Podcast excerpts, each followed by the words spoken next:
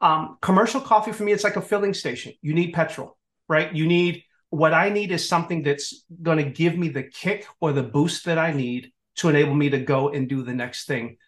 The quality of my interaction with it um, is probably not as central. I mean, yes, I, I do want it to taste good, but ultimately I'm hiring that commercial coffee to give me the boost and the, the caffeine kick.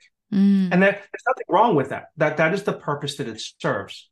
Welcome to the Daily Coffee Pro by Map It Forward, friends. I'm your host, Lee Safar, and this is episode one of a very exciting series for me. One of my favorite people to invite onto the podcast, Brian Gaffney. Welcome back to the podcast, sir. Thank you, Lee. Uh, super appreciate you inviting me back to the conversation.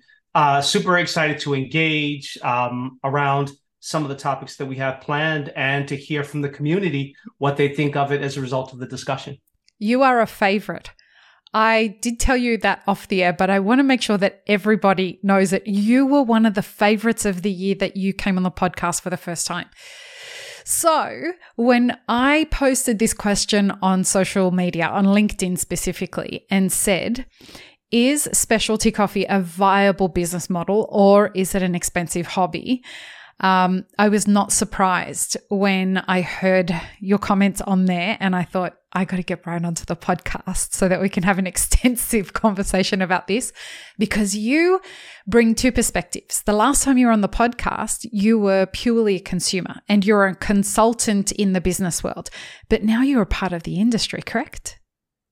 That is correct. Um, I think like many management consultants, right, we work on lots of problems in lots yeah. of industries, and coffee is one where I finally found a problem that I really wanted to commit myself to full time and trying Beautiful. to help solve. Since the last time we spoke, I'm now working with Caravela Coffee. Yes, the wonderful Caravela, who are not a sponsor of this podcast, um, but I have a lot of respect for the work that they do and all the producers that I speak to that work with Caravela, and all the people in the industry that work uh, and are associated with Caravela have so many beautiful things to say about them.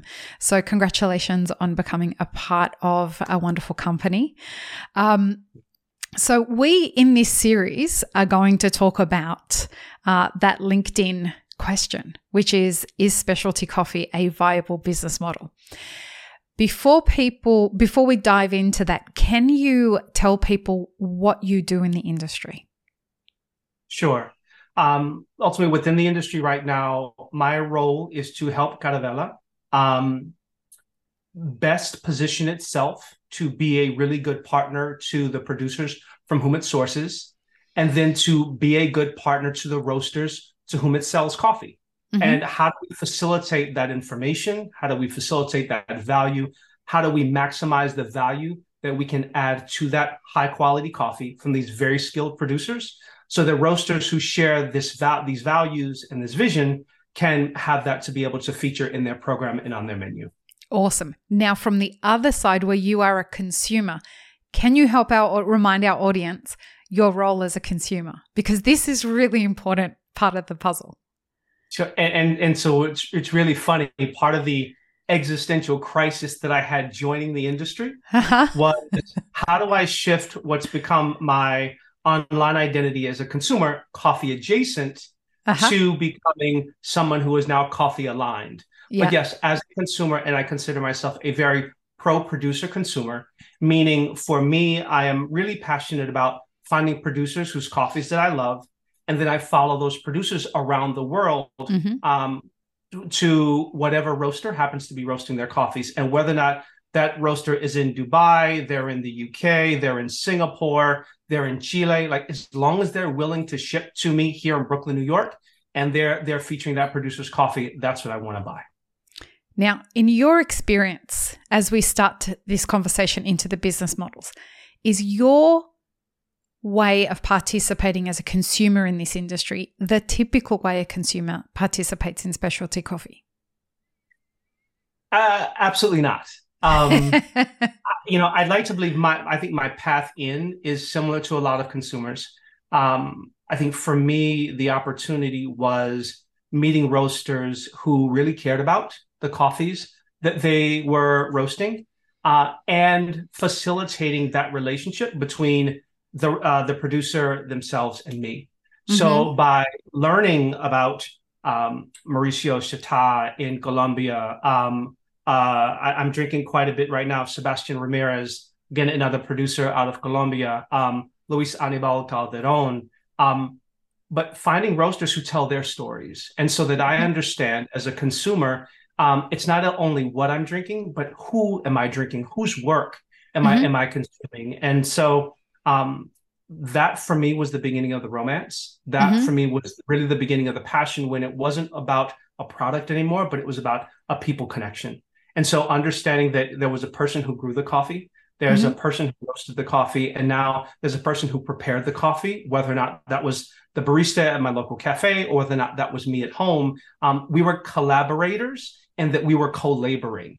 And so getting to know then my co-laborers in this process was really important to me. And when I started asking who questions, again, the relationships deepen um, than if you simply ask the what question based on a product. Mm-hmm.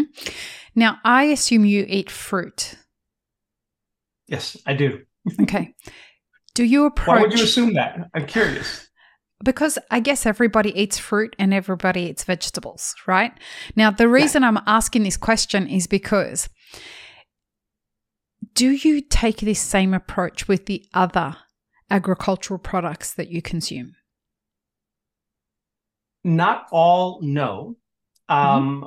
Where I find it's possible. So it's probably less around fruit and veg as much as it is sometimes around, for me, like I'm a meat eater. Mm-hmm. And so the when we think about the farm to table movement, mm-hmm. uh, for me, coffee is very similar, except mm-hmm. that in farm to table, we typically think about geography and local. And, and for me, then coffee is less necessarily about local in proximity, but local in intimacy and in relationship. And mm-hmm. so it is a matter of um, going to restaurants where chefs do identify the farms and the farmers with whom they're working to source their meat, their vegetables, et cetera. It is um, being interested in going to restaurants that exist on a farm, and so they can share with you the process of growing these vegetables. Um, so again, where there is that connection to people and place, um, and how that results in, you know, is something that can be consumed for me. Again, now it's not simply I'm having um, a bowl of pasta or, you know, a particular salad, but I'm literally kind of consuming the story, right? I'm consuming um, right. the work and the narrative. Um, so yes, where I can in other categories, uh, not even just food, but where I can do it in other categories to have that relationship. Sure. Um, furniture, interestingly enough, is an opportunity, a way that you can do that, to not only learn about the craftsperson, but even where they source the wood if they're building a particular piece of furniture. That so that kind of exploration really for me started in coffee, and then mm-hmm. as, a, as a result of that, I've kind of broadened it to other categories. Yeah, that's really beautiful. I'm consider myself someone who's like a conscious eater. Like I care about where everything comes from that I'm eating. So I really resonate with that. Through my own journey of understanding what my relationship is to these agricultural products and the way I consume things, I came to realize how much of a luxury it is. And it's a position of, I don't like overusing this term, but it is a position of privilege to be able to pick and choose how I want to participate. And this really does bring us into this kind of thing that's at the center of our conversation over this series, which is specialty versus commercial as a business model. And the one thing that I have come to accept is that the two different business models service two different kind of clients, yes. essentially, when they're being intentional. So yes. why don't um, why don't you go ahead and tell us how you see those two different business models and what the variability between them is? Sure. And I, I even go back to seeing the post, unlike, you know, what any good, um, you know, how to start your day advice tips will be. You uh-huh. know, I, I woke up and the first thing I looked at was LinkedIn. So literally hadn't gotten out of bed yet, hadn't had my first cup of coffee. And because of the difference in time zone between Australia and the U S, right? So I literally see your post. And so I'm glad, one, that it was intelligible, right? It was I fantastic. I hadn't quite gotten out of the bed yet. Um, but I, set and responded. And, you know, the idea of specialty versus, you know, commodity or commercial, mm-hmm. um, for me is, is at the core of why as an industry special co- specialty coffee struggles. So let, yeah. right, let's use an analogy, right? Or metaphor. Um, commercial coffee for me, it's like a filling station. You need petrol, right? You need, what I need is something that's going to give me the kick or the boost that I need to enable me to go and do the next thing. The quality of my interaction with it um, is probably not as central. I mean, yes, I, I do want it to taste good, but ultimately I'm hiring that commercial coffee to give me the boost and the, the caffeine kick. Mm. And that, there's nothing wrong with that. That that is the purpose that it serves. Specialty, on the other hand, is now we shift from the idea of fuel to food. Mm-hmm. So now I'm looking for something that is culinary. Now I am looking for a flavor experience. Now I am looking for something to not simply sip and go, but I may actually sit with it, right? Because now right. the, the the product and specialty is the point of the experience. This episode of the podcast is brought to you by Map It Forward's first on-demand workshop, How to Become a Coffee Consultant, available now online for you to learn at your own pace with a certificate available upon completion. Click the link in the show notes to access today for just fifty euros. Right, so it's not simply serving a function of caffeine boost, and it can, right? Mm-hmm. Absolutely.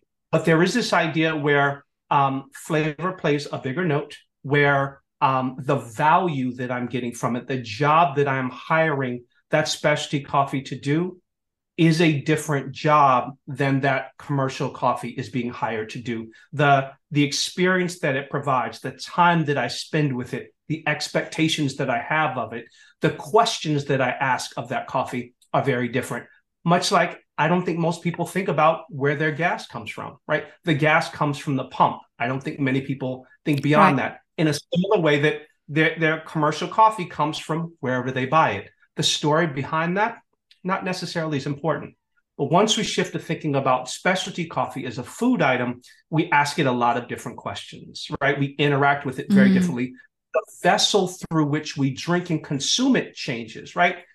It's no longer that to-go cup with that with that kind of plastic lid and you tear it so you can sip as you go, right? Now there's likely a nice ceramic or a nice porcelain or a like nice glass um, uh, mug out of which you're drinking it, right? Because the relationship is different. And so for me, at the heart of commercial versus specialty, it is what job am I hiring it to do? Mm-hmm. And what experience am, am I expecting to have with it or, or, or to receive from it? I have to ask you, do you think that most consumers disseminate the difference in the same way between the two, the same way that you do? I think inherently they might. Whether or not they spent enough time thinking about it to articulate it that way, maybe not. But I think about, you know, even I think about having a burger. If, you know, you want a burger really, really quickly, right? And you may go to a quick serve restaurant, mm-hmm. or you want a burger where it may be grass-fed beef, right? Where it's being served with, you know, these toppings, et cetera. You can choose the temperature through which you get it. The person, a person may say to themselves, I, I, I want a burger, right? And so, but the decision that they make around where they go, the quick serve restaurant or the fine dining that serves the burger, they've, even if only implicitly and subconsciously, they're looking to have a different experience. And so I do think specialty consumers, they, they, they do differentiate and make the distinction. It may not be as conscious as the way that I just talked through it. Right.